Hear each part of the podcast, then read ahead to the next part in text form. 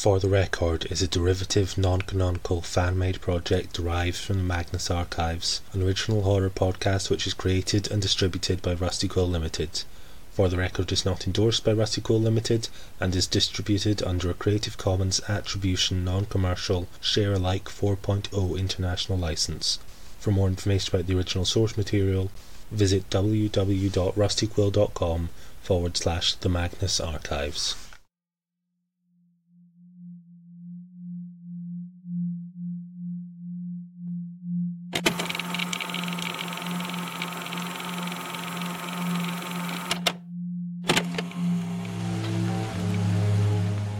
For the record, episode 6 Tripwire.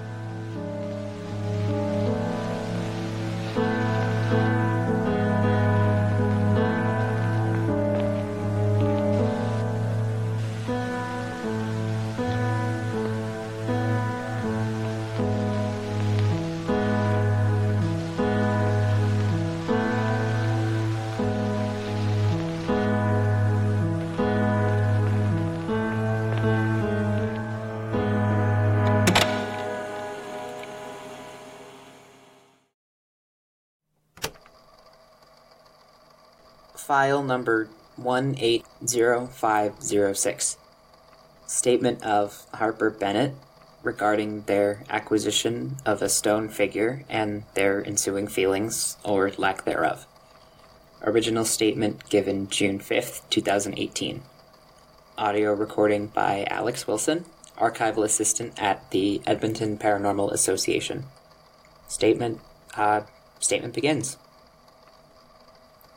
The world is large and cold and empty, and I cannot feel any of it. That's not to say I never could, no. But now my nerves have gone dead, and there is so much emptiness. I don't even know who you are. I don't know if you are still here. I think there's someone near, and maybe they are recording what is being said, maybe not. Maybe they are saying something. If I hear it at all, it will not be soon, if ever. Perhaps I will tell my story anyway. My name is Harper, Harper Bennett. I think I told you that. Once more couldn't hurt, though. Once I was a person with a job and friends and a place in the world who worried about trivial things like money and love and whether my favorite sports team would make it to the finals.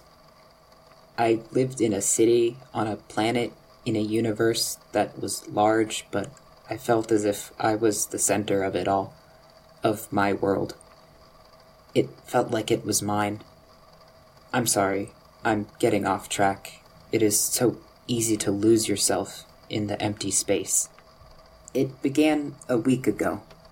I work in a museum, you see. Worked. Work, it doesn't matter. We had gotten a new shipment of artifacts from a donor in Blackpool, I think. As it was, I ended up having to unpack all of them, my coworker being off on sick leave. It was a pretty standard shipment a couple of rifles from the Revolutionary War, a hundred year old deer hide, a glazed pot supposedly from Indonesia. The thing that caught my eye was in the last box I unpacked. It was a small stone statue of an angel with its wings outstretched. There was no label on it, oddly enough, and the box it came in was unmarked. I thought there might have been a mistake of some kind, those things happen, so I picked it up for a better look. As soon as my fingers touched that ice cold stone, my head began to spin. I'm not afraid of heights, or I wasn't, but that was the worst vertigo I'd ever had. It felt like everything inside of me was just falling away. I dropped it. That was my mistake, I think. If I could pinpoint one thing that caused this, that would be it. It landed on the tiles with a sharp crack. When my head cleared, I saw that one of its wings was broken clean off. I felt a small twinge of regret. Obviously, it was a piece of history disfigured, but I could just brush it off and say it came damaged. If I'm being completely honest with you, which I am, things like that aren't uncommon occurrences. Besides, it was unmarked, and so it would be easy to cover up. That was the last good bit of luck I had for a while. On my way across the lobby after work, I heard someone call my name from a distance. Upon turning around, however, I discovered that the person, Melissa Hart, I think, from management, was standing right in front of me, a concerned expression on her face. Are you all right? she asked. I called your name a few times, but you didn't hear me. I stammered for a moment, sure she was mistaken, but before I could say anything, she just shrugged. Deep in thought, I guess. Have a good night, Harper. You, you too, I said. I couldn't help but notice that the click, click, click of her high heels against the marble seemed out of sync with her footsteps. I felt like that for the rest of the day. The phone rang, but when I went to pick it up, it had already gone to voicemail. When I was making tea and accidentally touched the hot kettle, I only felt the burning in my hand when the skin was already thoroughly blistered. I put it down to a bit of disorientation. I was probably sick or something, and it would pass. That night, I had a strange dream. I don't remember it in detail, but I do remember how small I felt and how huge the sky was. I sat up in bed the next morning and immediately my head spun. I paused, gripping the sheets as if they were a lifeline, acutely aware that the shifting of the fabric I felt was completely out of time with my motions. Once the dizziness had passed, I tentatively stepped off my bed onto the floor. It was cold, but that didn't register until I was already at my window. Slowly, deliberately, I reached out and touched the glass. I could see my fingers pressed against it. I could see my breath fogging it up, and yet I didn't feel any of it. Do you remember when you learned about nerves in school? Those connections through your whole body that let you feel and hear and be aware of things. They're little pathways that send information to your brain, and that is what you experience of the world. The universe is right outside, and you are just being sent a mere part of it. It felt like I stood there for millennia, my fingers against the glass that could have been cold or could have been searing hot for all I knew waiting for the moment when my nerves would light up and I could feel it. I wanted so badly to feel it, to know I was here and this was the world.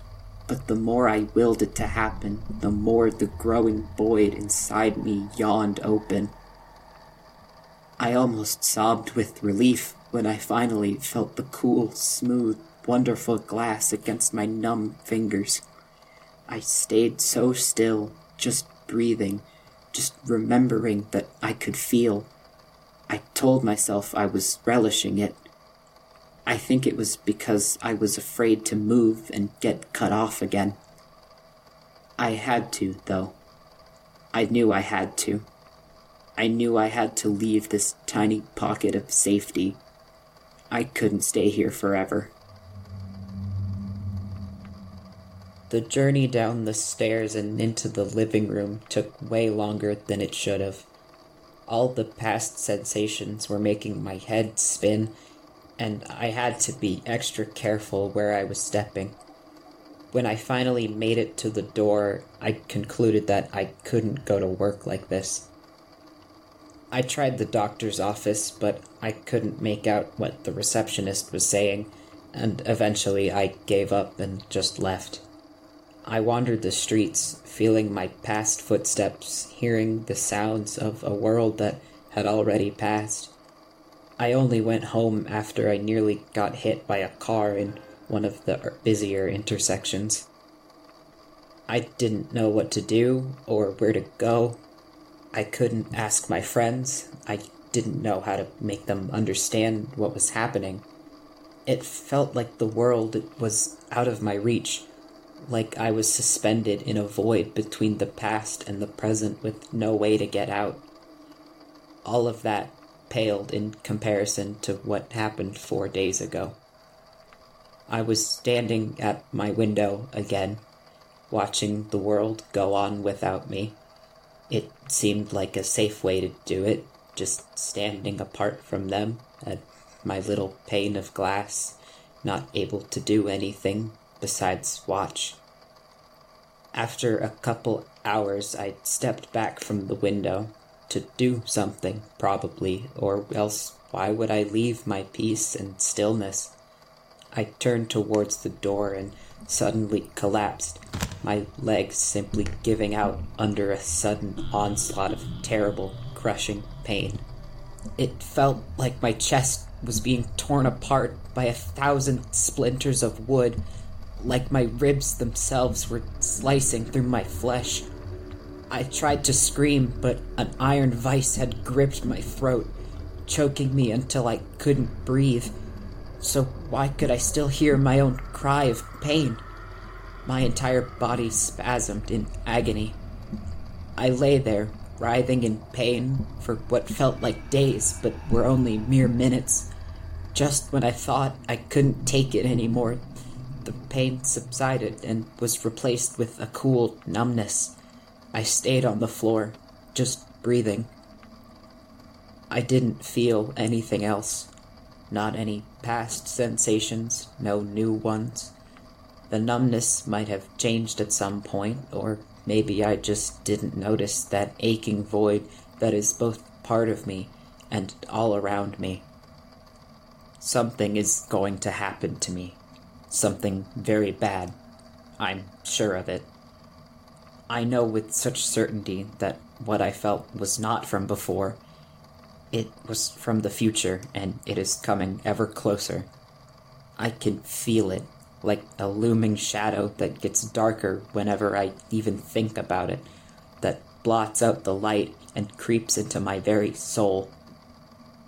After three long days trapped in that horrible, retching emptiness, waiting for death to come, I decided I had to find someone I could talk to. There must be some place for people who have experienced these things because I couldn't be the only one. I just couldn't. It was when I remembered you guys, the Edmonton Paranormal Association. When I first heard of you, I thought you were just a bunch of loony weirdos who took ghost stories from people. Well, that's what you are, but who else am I supposed to go to? If you want a creepy story, well, there, you have it. I hope you're happy. I doubt you can do anything about it, though. By the time you even want to, I'll already be dead. Statement ends.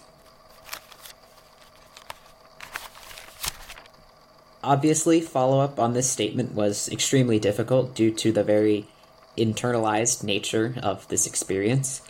I would be tempted to dismiss this as another psychotic break or similar, but it does seem that their prediction came to pass. On June 8th, 2018, Harper Bennett was admitted to hospital after being involved in a vehicle collision. They had suffered severe abdominal lacerations and a major concussion. While conscious, they seemed unresponsive to any stimuli and died in hospital 13 hours later. I don't know what this file is doing in the uncategorized section of the archives. The past staff have been awfully messy with their filing, but I don't know how they could have missed its obvious affiliation with with the falling titan. I'm beginning to think that the previous team simply filed anything not glaring, obviously paranormal, and in perfect line with a power here. I have a lot of work to do. Recording ends, I guess.